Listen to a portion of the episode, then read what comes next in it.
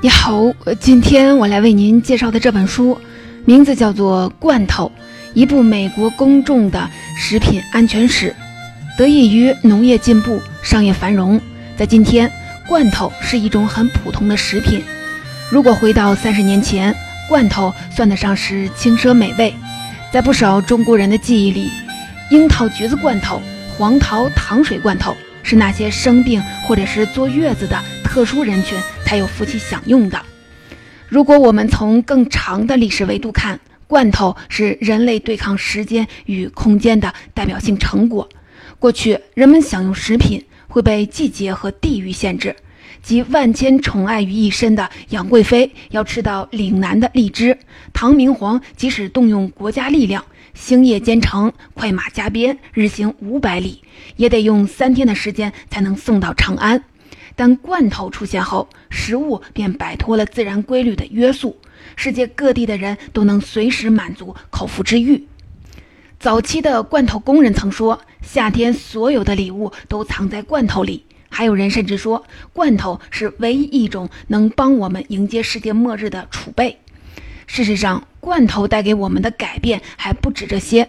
今天的这本《罐头》的作者是美国弗吉尼亚理工大学历史学的副教授、食品研究项目主任安娜·扎伊德。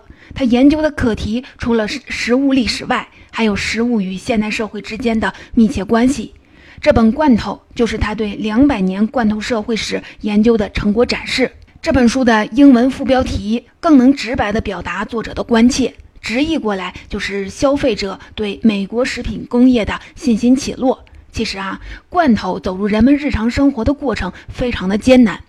作为现代加工食品的代表，罐头食物与天然食物的差别非常大。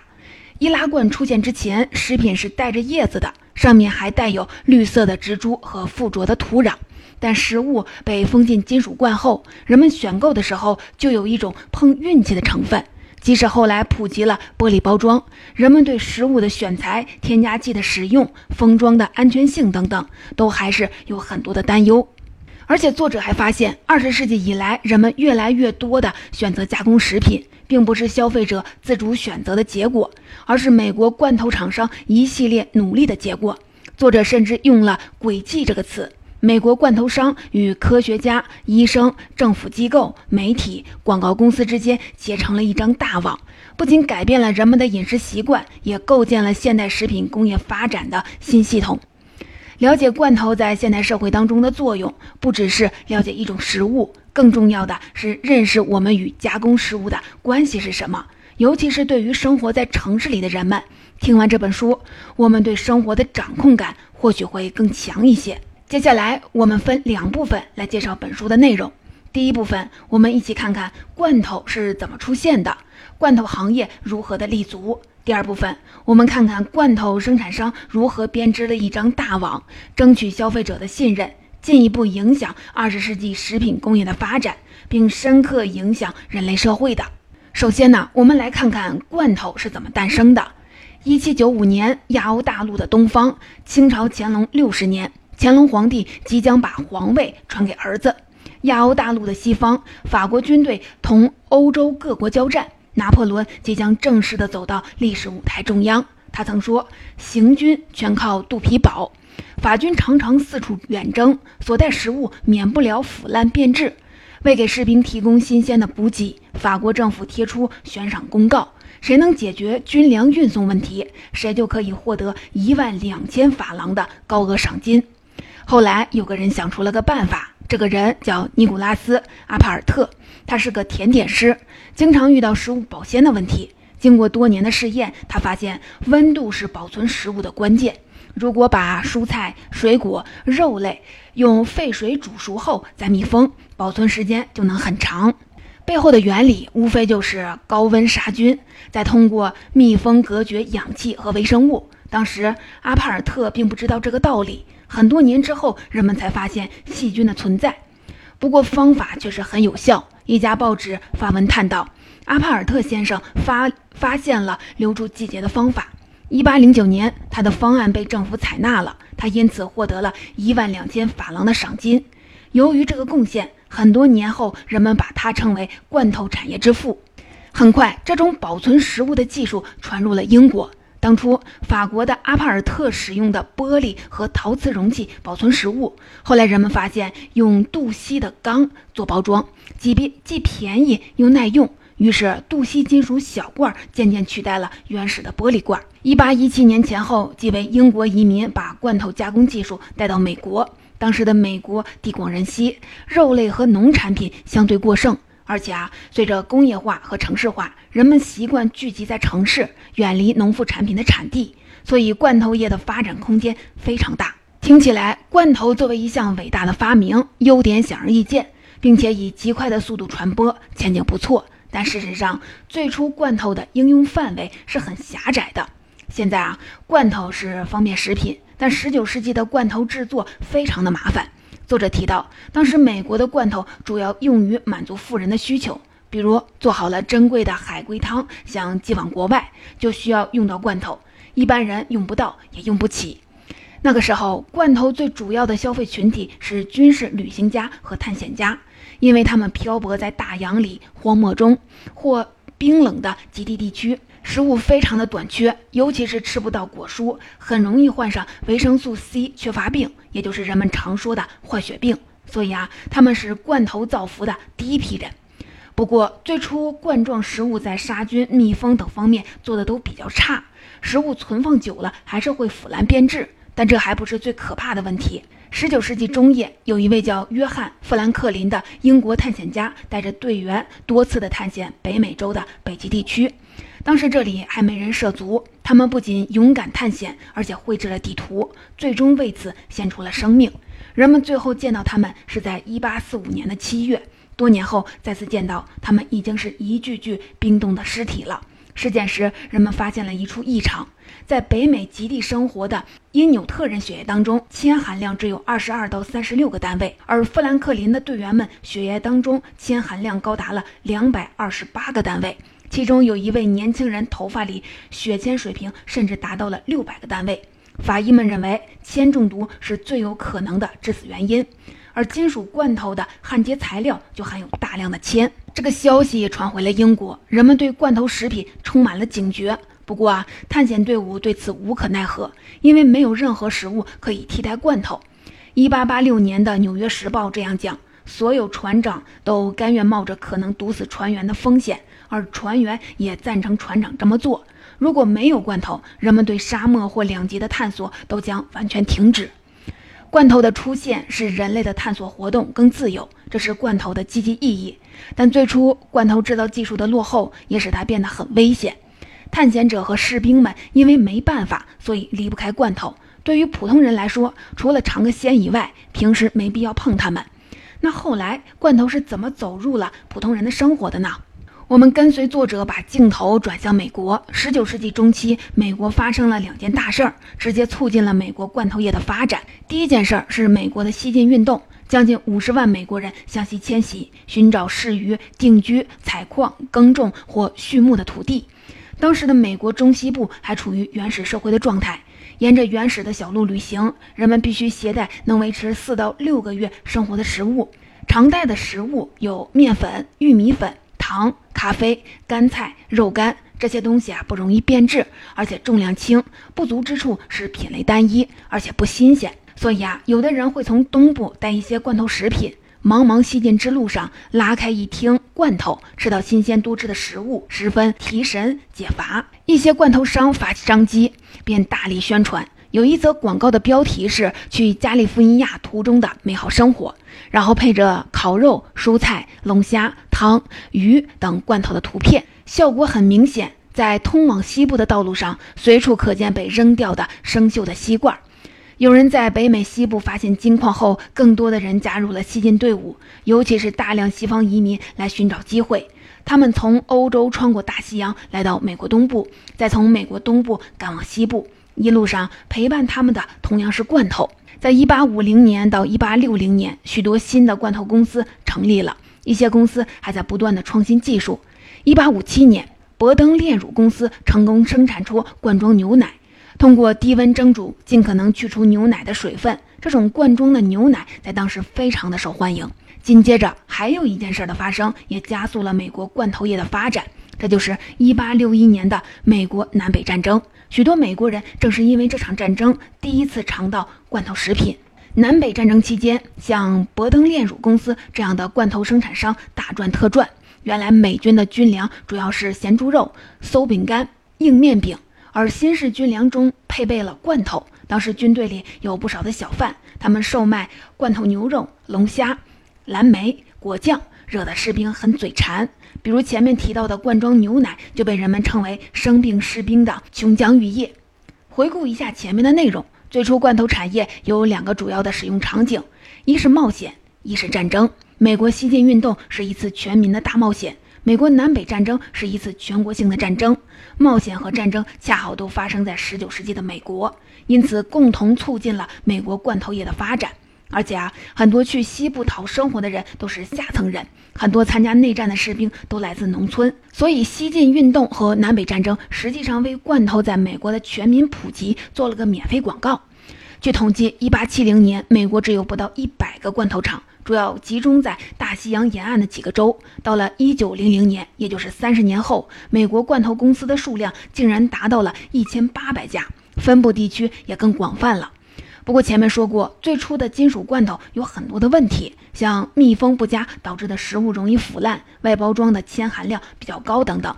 探险者和士兵那是因为工作特殊而离不开他们，普通人吃到新鲜食物要比探险者们方便得多。至于罐头这种新鲜玩意儿，尝尝鲜也就好了。既然这样，为什么罐头能走进千家万户，甚至成为人们日常生活当中离不开的食品呢？接下来，我们来看看罐头如何嵌入普通人的生活。先把结论放在这里。作者认为，罐头在美国变得不可或缺，并不是消费者的自然需求，其实是罐头厂商们创造的结果。美国的罐头商编织起了一张大网，将农民、科学家、媒体人、广告商、政府机构网罗其中，与消费者展开了一轮又一轮关于信任的博弈，最终赢得了消费者的信任。这不仅是罐头走向美国千家万户的过程，也是世界加工食品竭尽全力征服现代人味蕾的缩影。下面我们就挑几次最典型的博弈过程，具体的来看看。美国罐头厂商与消费者的第一轮的博弈，我们称之为豌豆罐头保卫战。豌豆有很多的用途，除了直接食用外，还可以晒豆干、做饲料等等。但豌豆有两个突出的特点：一是生长周期短，二是保存时间短，容易腐烂。罐装技术恰好可以解决这个问题。一九五零年前，豌豆是美国唯一罐装比新鲜食用多的蔬菜。豌豆罐头是美国市场上最重要的罐头品类。由于市场需求巨大，罐头商卯足了劲儿，通过跟农民合作获取优质原料作物，同时农民也在向罐头商靠拢。书中举了威斯康星州的例子，威斯康星州位于美国北部五大湖沿岸。一八九零年以前，美国六分之一的小麦都产自这里，是当时美国的粮仓之一。但后来当地土壤肥力降低，小麦产量下滑，不少农民不得不转型种蔬菜，尤其是豌豆。得益于威斯康星州纬度高、昼夜温差大、土壤肥力好、靠近湖泊水源充足等等优势，豌豆质量高，收成也不错。在豌豆罐头商和豌豆农的双向奔赴下，用优质豌豆制成的豌豆罐头受到了许多消费者的欢迎。然而，豌豆产业的风险很高，豌豆特别容易受到恶劣天气的影响，干燥的时候起皱，潮湿的时候发霉，给原料运输带来了很大的难度。更麻烦的是，一九一一年，美国罐头厂商发现豌豆很容易受真菌感染，爆发枯萎病，导致豌豆的产量大跌。不过啊，这次危机却进一步的促进了罐头商和豌豆农的合作。原本不少罐头商都有自己的耕地，为了地尽其用，收了一茬的豌豆后，秸秆会作为肥料撒在农田里。但豌豆枯萎病的感染性很强，秸秆入田会传播疾病，即使是很小的病害，一年后也会加剧传播开。为了降低风险，美国罐头商把耕地外包出去，交给有多块田地的豌豆农，同时还外派专业人员到农民的田里指导监督生产。一旦发现豌豆出现了枯萎迹象，罐头商就会提醒农民别在这块地上种豌豆了。这个做法确实有效地遏制了豌豆枯萎病的传染，降低甚至避免了危害。接下来的十年里，豌豆商与豌豆农密切合作，消费者购买豌豆罐头的意愿显著提升。但势头刚见好，食品安全危险又出现了，这才是真正可怕的挑战。下面接着看豌豆商与消费者的第二轮博弈，我们称之为“毒橄榄歼灭战”。一九一九年，在美国俄亥俄州的一场宴会中，五位客人和两名服务员在庆功宴后死亡。在接下来的几个月里，底特律、孟菲斯和纽约等地也发生了类似死亡事件，而这些事件全都指向了一样食物——有毒的美国熟橄榄罐头。当时很多人喜欢在家自制罐头。但制作罐头绝不是把食物加热后密封起来就完了。结果，由于食物温度和酸溶液问题，一些罐头引发了肉毒杆菌中毒事件。消费者原本对橄榄罐头充满了信心。美国从19世纪末开始种植橄榄树，后来生产了不少的罐装食品。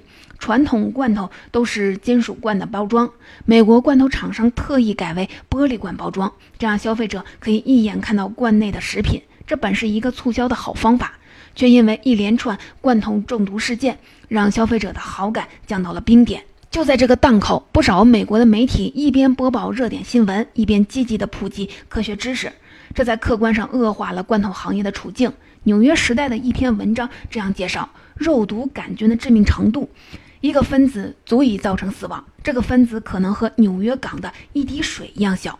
美国的报纸并不是在刻意的打击罐头业。也是在努力的反映真实问题，比如说《旧金山纪事报》的就指出，肉毒杆菌通常出现在家庭制作的水果罐头里。不过啊，普通读者未必会关注“家庭制作”这几个字，而是一股脑地认为肉毒杆菌会出现在所有的水果罐头里。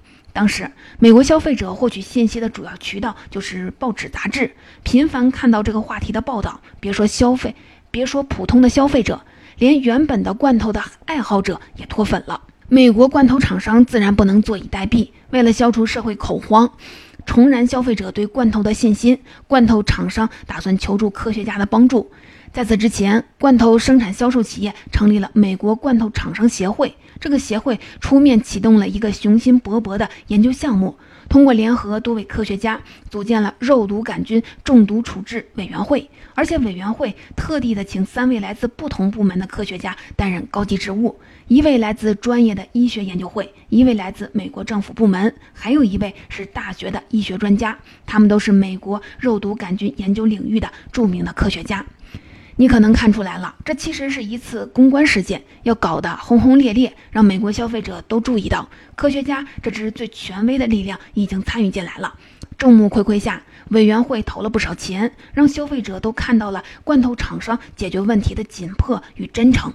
经过一段时间的研究，美国的消费者知道了，之前肉毒杆菌中毒事件增加，可能是因为保存橄榄的方法有问题。人们习惯把橄榄保存在水中或者是淡水淡盐水里，但这个操作会导致果肉的变质。于是，委员会的科学家们对橄榄的消毒条件提出了具体的建议。这个建议被加州当地的卫生署采纳。后来，加州还通过了法案，规定熟橄榄必须在二百四十华氏度，也就是一百一十五摄氏度左右消毒至少四十分钟，否则会被视为掺假食品。而且啊，加州健康委员会任何时候都有权查看罐头厂设备商的温度计，精确的温度和时长，严格的抽查规则，听起来煞有介事，但事实上，这个规定是美国罐头厂商、科学家和卫生官员三边协商得出的结果，是做给消费者看的。最初，科学家提出理想的处理温度是二百五十华氏度，也就是一百二十一摄氏度左右，并且要持续的高温消毒五十分钟。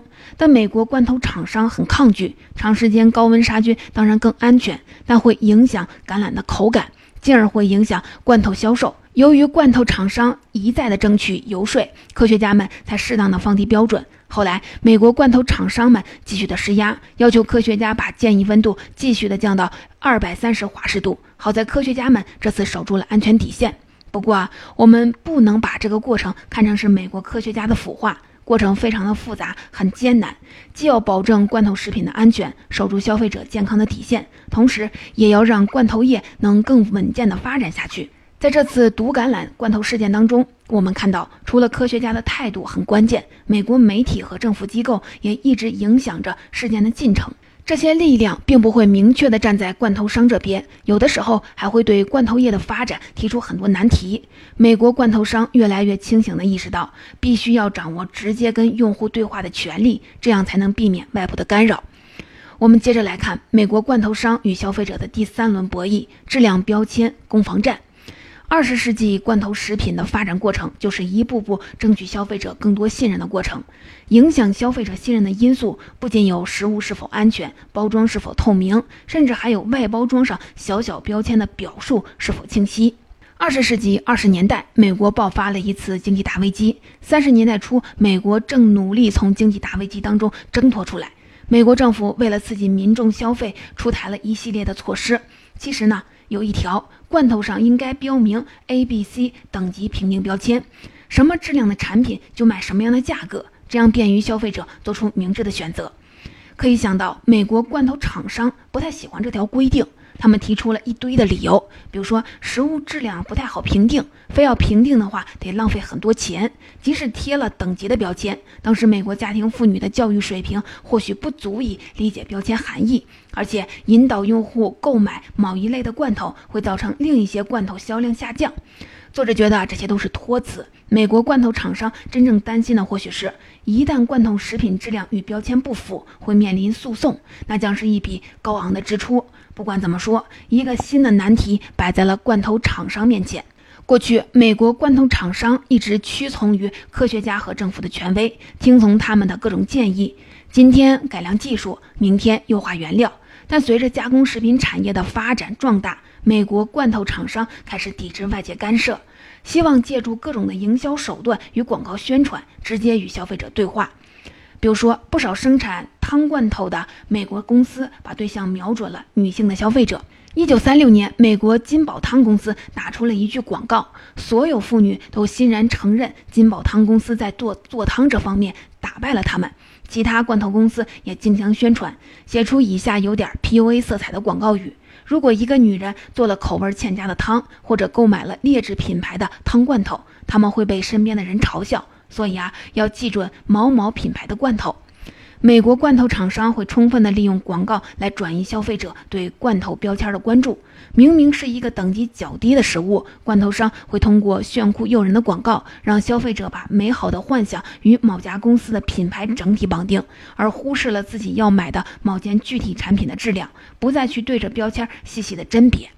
作者提到，这个现象标志着现代食品体系的发展方向发生了转变。广告效应和消费者自主权被商家重视，而政府监管却遭到变相的抵制。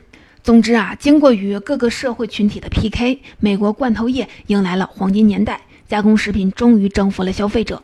在二十世纪五十年代，美国超市中三分之一的商品都是罐头食品，但这并不意味着美国罐头厂商便高枕无忧了，博弈从未停止。二十世纪六十年代，环保主义兴起。不少环保主义主张，罐头这类的加工食品很危险。首先，农作物种植离不开农药；其次，罐头加工时会产生大量所谓的化学迷魂药；最后，罐头包装会破坏环境。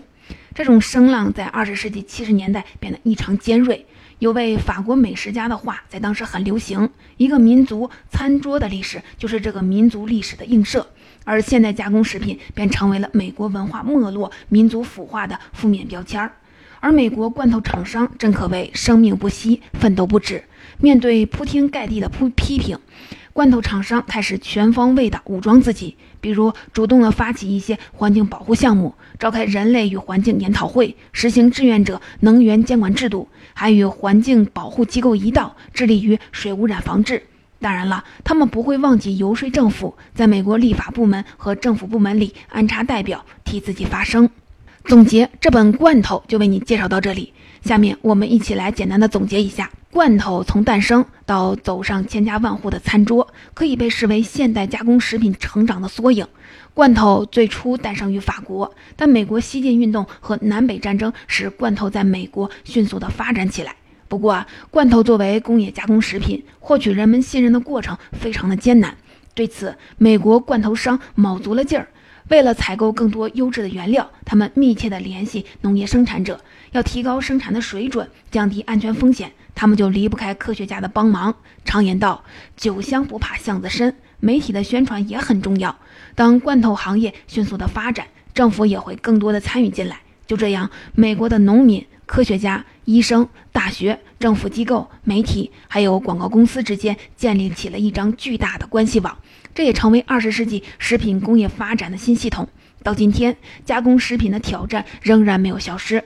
食物是人类赖以生存的基础资源，只要生命还在持续，关于我们应该吃什么、如何吃、从哪里获取这些食物的复杂博弈就不会停止。罐装食品是现代加工食品的代表。一路走来，它经历了各种各样的赞扬与批评。